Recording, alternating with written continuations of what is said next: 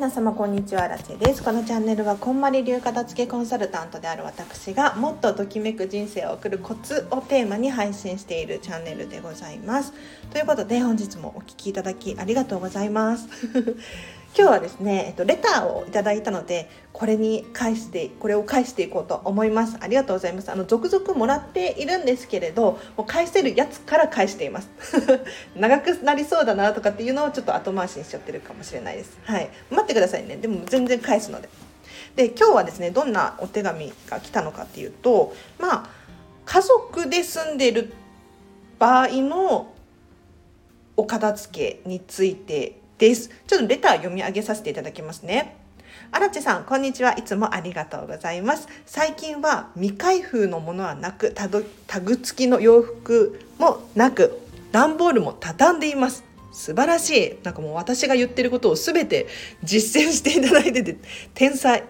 ちなみにアラチさんのスタイフを聞いてから片付けが加速しています。昨日は本棚整理しました。ときめくものしかなくなりました。おお、ちょっとときめき感度が高いですね。ところで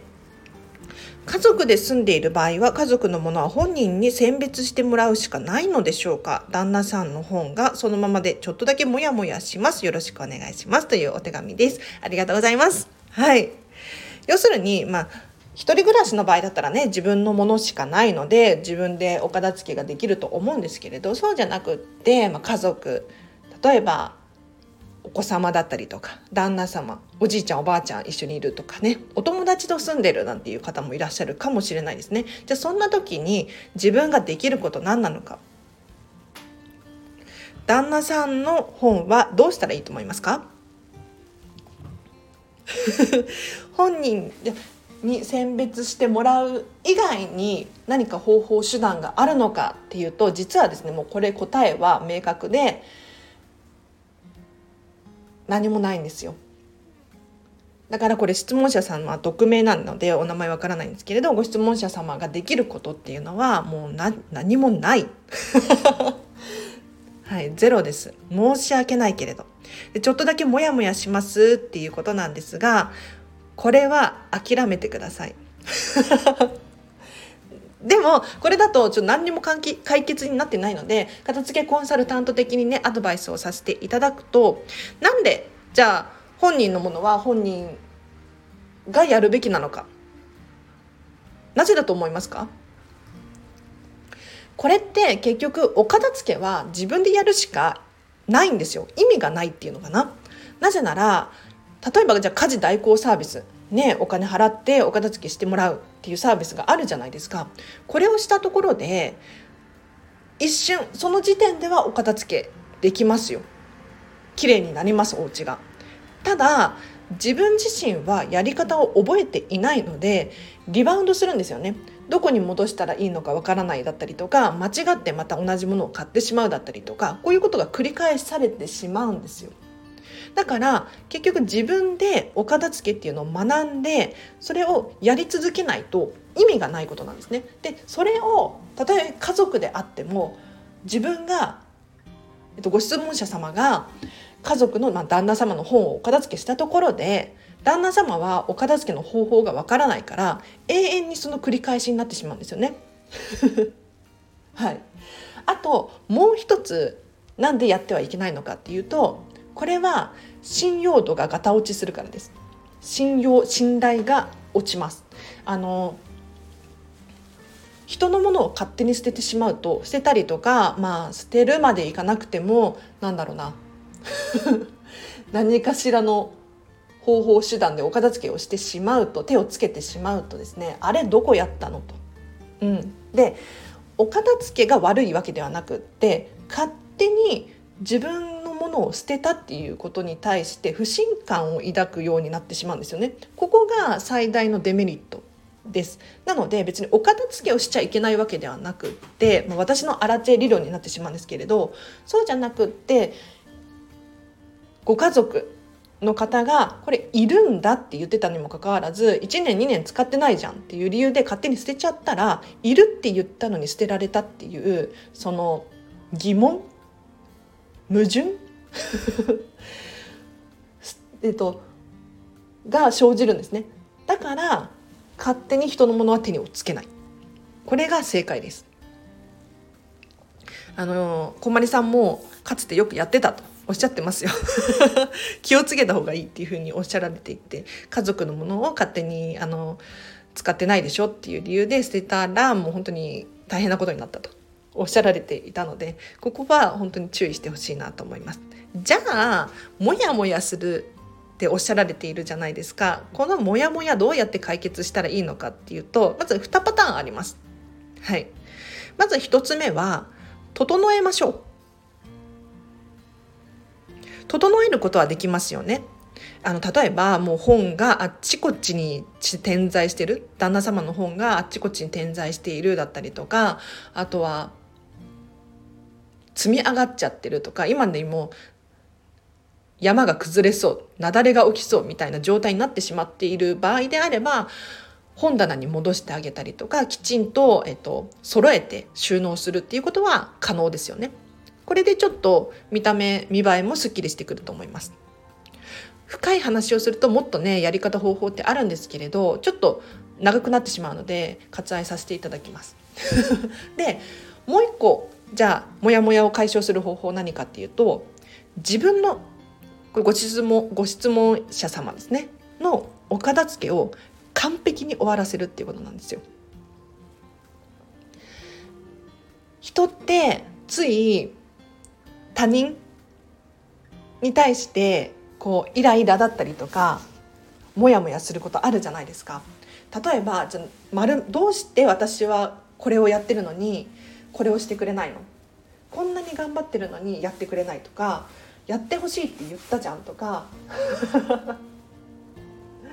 私はお片付けしてるのに家族が散らかすんですとか。なんかイライラモヤモヤすることってありますよね。これってどうして他人に目が向いちゃうのかっていうと結構な確率で自分自身が完璧にできてない場合が多いです。これちょっと気をつけて注意してほしいんですけれど自分のお片付けが完璧に終わっていると他人のお片付けができてなかったところで別に興味ないんですよ。だけどそうじゃなくって無理やり例えばその私がアラチェがお片付け頑張ってるのにお片付けこんなにやってるのにやってあげてるのになんであなたは片付けないの？ってなるんですよ。そうじゃなくてアラチェは楽しくて自分が勝手にお片付けしてるわけですよ。だから別に他人が、えーと、他の誰かがお片付けしなかったところでああなたはお片付け興味ないのねっていうことで割と頭の中心の中ではっきり線が区切りがついてるんですよね。だから私はお片付け完璧だし自分のエリアは整っているのであの他の場所だったりとか私もね妹と一緒に住んでますけれど妹もね割とお片付けができるので あの最近はモヤモヤしていないんですが自分ができると割と心が落ち着いてきますので、えっと、このモヤモヤの解消法としてはまず1つ目は、えっと、整えること。整えるだけです。捨ててはダメです。捨てたりとかあと全然違う場所に収納しちゃったり隠しちゃったりとかってするのはダメだと思うんですけれど使いやすいように分かりやすいように収納する。っていうのは誰でもできます。あともう一つは自分のお片付けを完璧に終わらせるっていうことですね。はい。いかがだったでしょうか？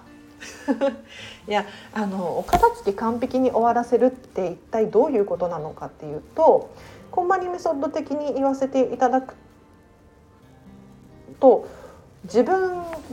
の持ち物自分の持ち物がときめくものしか存在しない。ポイントが2つあるんですけど1つ目のポイントがときめくものしか持っていない。なんとなくのものが一切ない状態。ヘアピン1つ取っても消しゴム1つ取ってもなんとなくじゃない。それに加えてその消しゴムやヘアピンの住所が決まっていること。この2つが完璧にお片付けが終わっている状態ですねなので物の判断をして住所を決めてあげるでさらに言うと お片付けってあの結局終わりが来ないと思っていてどういうことなのかっていうとどんどん磨きをかけることができるんですね。だから例えばじゃあ今日は本本をお片付けしたっていうふうにねここにも書かれているんですけれど本片付けたじゃあ本の並び替えをしてみようかなとか色別に本棚並び替えてみたりとか作者別に変えてみたりとかあとは大きさ別に変えてみたりとかあと帯を変えてみようかな。帯帯を取ってみようかなとか、えっと、表紙に全部カバーをつけて可愛いカバーつけてみようかなとか。ありますよね。あとこんまりメディアの社長のサンディさんが 日本人なんですけれどサンディさんがやられててびっくりしたのが本を本棚に収納する際に全部背表紙を奥にするんですよ。わかります？普通本棚に本を収納する時って本のタイトルが見えるように背表紙をこっちに向けて収納すると思うんですけれどサンディさんの場合はまああのばばななんていうのかな。ズームとかでね背景に映らないようにするためっていうのもあると思うんですがやっぱり本に書かれている背拍子とかも情報なので目に入ると飛び込んでくるんですよね。頭の中のごちゃごちゃの原因になるので背拍子を奥側にして何にも見えない状態に本を並べていた。のがすごく印象に残ってますねなのでもうこの質問者様のねときめきによるんですけれど もっとできることないかなもっとこっちの方が可愛いんじゃないかなみたいなのを模索していただけるとよりあの旦那様のお片付けができなかったとしてもモヤモヤがねしなくなると思います勝手に。あとよくあるのは ちょっとどんどんどんどん出てくるな。よくあるありがちな話は自分のお片付けが完璧に終わると家族も片付けたくなるっていう状態ですね。なんか隣の芝生は青く見えるらしく 本当に隣の芝生が青く見えるみたいなのでお片付けによって楽しそうにしてる人だったりとか快適に過ごしている姿だったりとかを見続けると見見せられ続けるとなんか羨ましくなるみたいなのでこちらからはお片付けしなよって絶対に言っちゃいけないです。これは宿題やりなさいって言われたのと同じ現象が起こるので宿題やりなさいって言われて皆さんやった覚えあります？なんか私はないんだけれど。なんか逆にやりたくない今やろうと思ったのにみたいになりますよね普通。まあ、もちろんねあのいやいやしぶしぶやったりとかもするんだけれど結局いやいやしぶしぶやるんですよ。だからそうじゃなくって向こうからお片付けちょっとやってみたいなっていうふうに仕向けるためにはやっぱりお片付けのメリットやいい効果っていうのを見せ続ける必要があるんですよ。なのでちょっとね自分のお片付けをまず完璧にしていただくといいんじゃないかななんて思います。では今日はここまでにします。あ楽しかった。皆さんあのレター送ってください。あのどんどん答えていくのでお片付けに関しては答えられますね、はい、ただあの目に見えない非物理的なもの人間関係とかあとはデータのお片付け時間の管理気持ちマインドの整理整頓なんていうのはちょっとねレターいただくことあるんですけれどなかなかやっぱりプライベートな部分なので答えにくかったりするんですよね。お片付けだとある程度型が決まってるのでそれを皆さんにアレンジして自分のお家にじゃあどうやってぴったりしっくりくるように応用するのかっていう話だから結構簡単なんですよ でも目に見えない部分のお片付けって難しいですよね。それこそ本当に気持ちのお片付けで言ったらイライラしちゃう。じゃあ何にイライラするのか。ねそれって人にもよるし私アラチはイライラっていう感情はもうとうに手放してるんでもう人の気持ちがわからないレベルでイライラしないんですよ。だからなんか難しいんですよね文章だけで読み取るのが。はい。でもねあの随時レターを募集しておりますので答えますもう的的確に答えます なんでこんなことをしてるのかっていうとちょっと今後このスタンド FM の方針を変えようと思っているんですよ。どういうことかっていうとちょっと有料版にもかなり手を入れていこうかなと思っております。で有料にすることによって皆さんにデメリットはゼロです。はい基本的にゼロ今まで通り聞くことができる。じゃあ何がね変わるのかっていうと無料版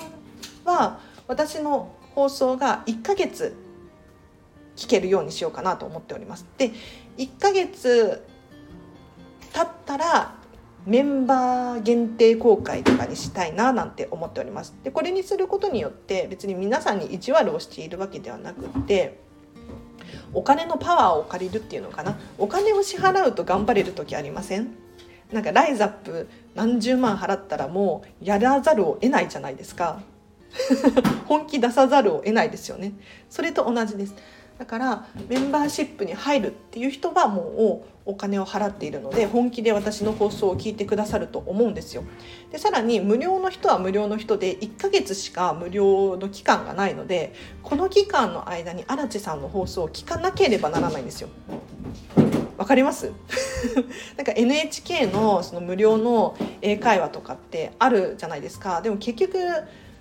無料なのでいつでも聞けるんですよね。で再放送再放送とかあったりとかしてなんかその一つの回を大切にできないななんて思うんですよ。それってもったいなくないですか？お互いにもったいないなと思うのでちょっと今後方針を変えていきます。でさらに、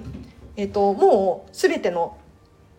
処理を終えたんですが私アラチェのチャンネル実は未公開放送がいくつかありました。多分10から20個くらいだと思うんですけれどこれ何が未公開だったのかっていうとちょっと黒あらちすぎるやつだったりとか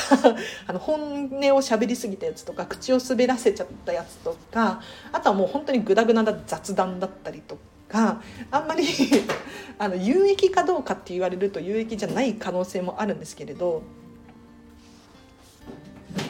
誰にも彼にも聞いてほしい内容ではないやつに関しては実は一晩で消しちゃったりとかもう本当に数十分で消しちゃったりとかあとは友達だけに送ったやつだったりとかっていうのが残ってるんですよ。でそれを今まで設定でアラチェはも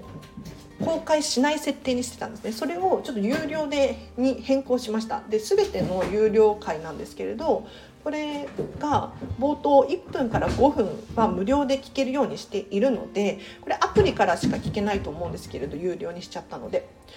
もしアプリでスタンド FM のアプリで聞いていらっしゃる方いらっしゃいましたらちょっとねあこれ気になるっていうのを冒頭聞いていただいてご購入していただければとっても励みになりますし嬉しく思います。アラチェファンの方限定ですねこれは、うん、あの間違って買わないようにしてほしいと思います。有益な情報が聞けるかと思ったら全然ただの雑談だったみたいなパターンもあるのでここはもうノークレームノーリターンですね。よろしくお願いします。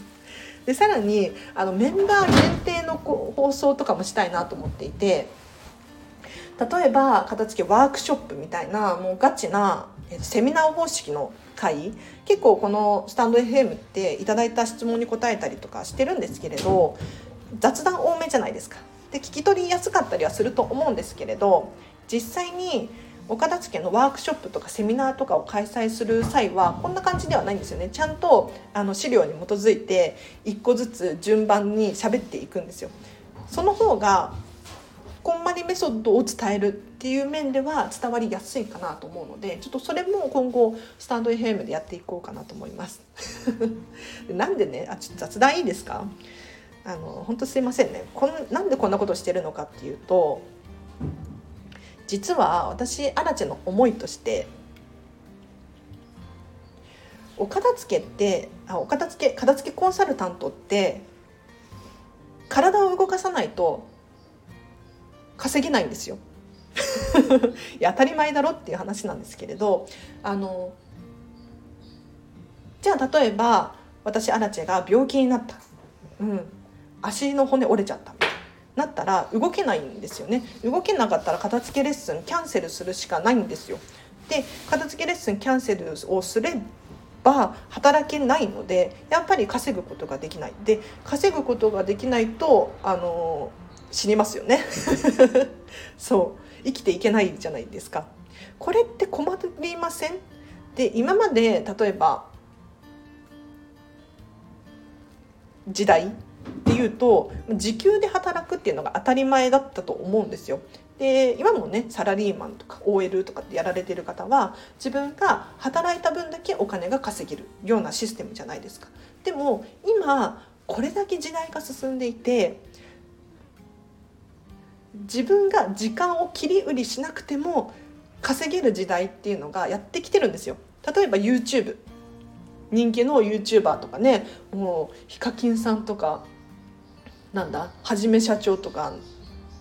1000万人1000万登録者数みたいなじゃないですか。あそこまで行くと要するに YouTube の動画が勝手に働いてくれてるわけですよ。でそれって過去の動画も全部働いてくれてるんですよね。だからたとえはじめ社長がこの間ねお休みを頂いてたなんていう風な話を聞いたんですけれど休みをもらったところで過去の動画たちが動いているからストックビジネスなんていう言い方をするんですけれど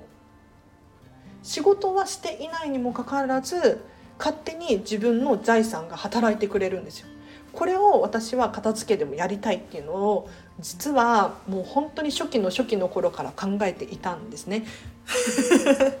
だからこのスタンド FM もめちゃめちゃ力を入れているしなんならなるべくこっちに力を入れたいななんて思っていたわけですよ。でそれが先日、えっと、有料配信を始めたところ自分でもねこれは価値があるって思ってこれだったら自分だったらアラチェだったら買うと思って公開した有料の配信がいくつかあるんですけれどこれがやっぱりね購入されたんですよ。もう本当にありがとうございます。これはもう大感謝でしかないんですけれどでもねいやそりゃそうだよねなんて思うんです。だって私だったら買うもんって思って。なんか片付けコンサルタントでこんな風に働いてる人いないんですよ。アラチみたいに働いまあ、こんまり流片付けコンサルタントでこういう風にボイスメディアで販売をするなんていうことをしてる人がいなくってでももし先輩とかでねこんな働き方をしてる人がいたらアラチだったら買うんですよ。うん、だって先輩がどうやって働いてるのか知りたいし。そう。どういうふうにお片付けを伝えているのかっていう知識にもなるしそれこそお片付けができない状態だったら私アラチェが3年前にお片付けをしましたけれど3年前の状態だったらどうやったらもっとときめく生活が送れるんだろうっていうのを質問とかしたいですもんね。うん、で当時こんまりさんがオンラインサロンをやられていてこれ月額3300円くらいだったんですよ。でこんまりさんに質問ができる。できたんですよね。今はもうないんですけれど。その時私アラチェは質問しまくってましたから。で結構こんまりさん答えてくれてて、うん、だからそういう場所があってほしいなって思うんです。でそれは有料でいいんですよ。そうだって本気だから。で無料でもらえる情報って結局みんなが持ってるから差別化が図れなかったりするんですよね。なのでもう有料でも欲しいなって私は常々思っていてじゃあもうやってる人いないから私がやろうっていうことで。やってるんですよ。もう本当はもっと黒あらち的に喋らせていただきたいなと思うんですがそれはねもうメンバーシップメンバー限定公開始まったら喋ろうかなと思っております。はいちょっと楽しみにしていてください。あの今まで通り毎日毎日更新していきます。だから基本的に皆さんにデメリットはゼロのようにします。ただプラスアルファであのもっと有益なスタンド FM にしていこうと思っておりますのでご期待ください。もうあとね追加で話すとしたら 今日長いな。熱がこもりすぎてる。追加で話すとしたらここまで聞いてる人いるのかな？もし聞いてるっていう人いたらハートであのいいねを押してほしいなと思うんですけれど。チャンネル登録も絶対してほしいんですけれど。あのもう一個話したいことがあって私ここ最近ずっとあの Voicy 応募してるんですよ。あのもう最近どころじゃないですね。もう1年前2年前くらいからちょこちょこ Voicy 応募してるんですけどもここ最近はもう週1で Voicy 応募していて Voicy って皆さん知ってるかな？あのスタンド FM みたいな感じで別のプラットフォームのボイスメディアなんですけれどこっちはあの承認制なんですよね。私が Voicy 喋りたいです。あらち喋りたいですって言ってで向こうの Voicy さんがあなたなら OK ですっていう感じで承諾を得れば喋れるんですよ。ただこれがなかなか許可が下りなくて許可が下りないとかいやもう私のねレベルがまだまだっていうのもあるしあと Voicy さんもねお片付けのチャンネルこれ以上増やしたくないとかっていうのもあるのかもしれないんですけれどちょっとこのままね Voicy 応募し続けたいなと思っております。 Voicy が受かったら Voicy にあのお引越しをします。はい、ということで皆様今日もお聞きいただきありがとうございました。ここまで聞いてる人いるのかな？あのすいません。なんか雑談が長くなってしまって。では皆様今日の後半もですねハピネスな一日を過ごしましょう。あらでした。バイバイ。Thank you.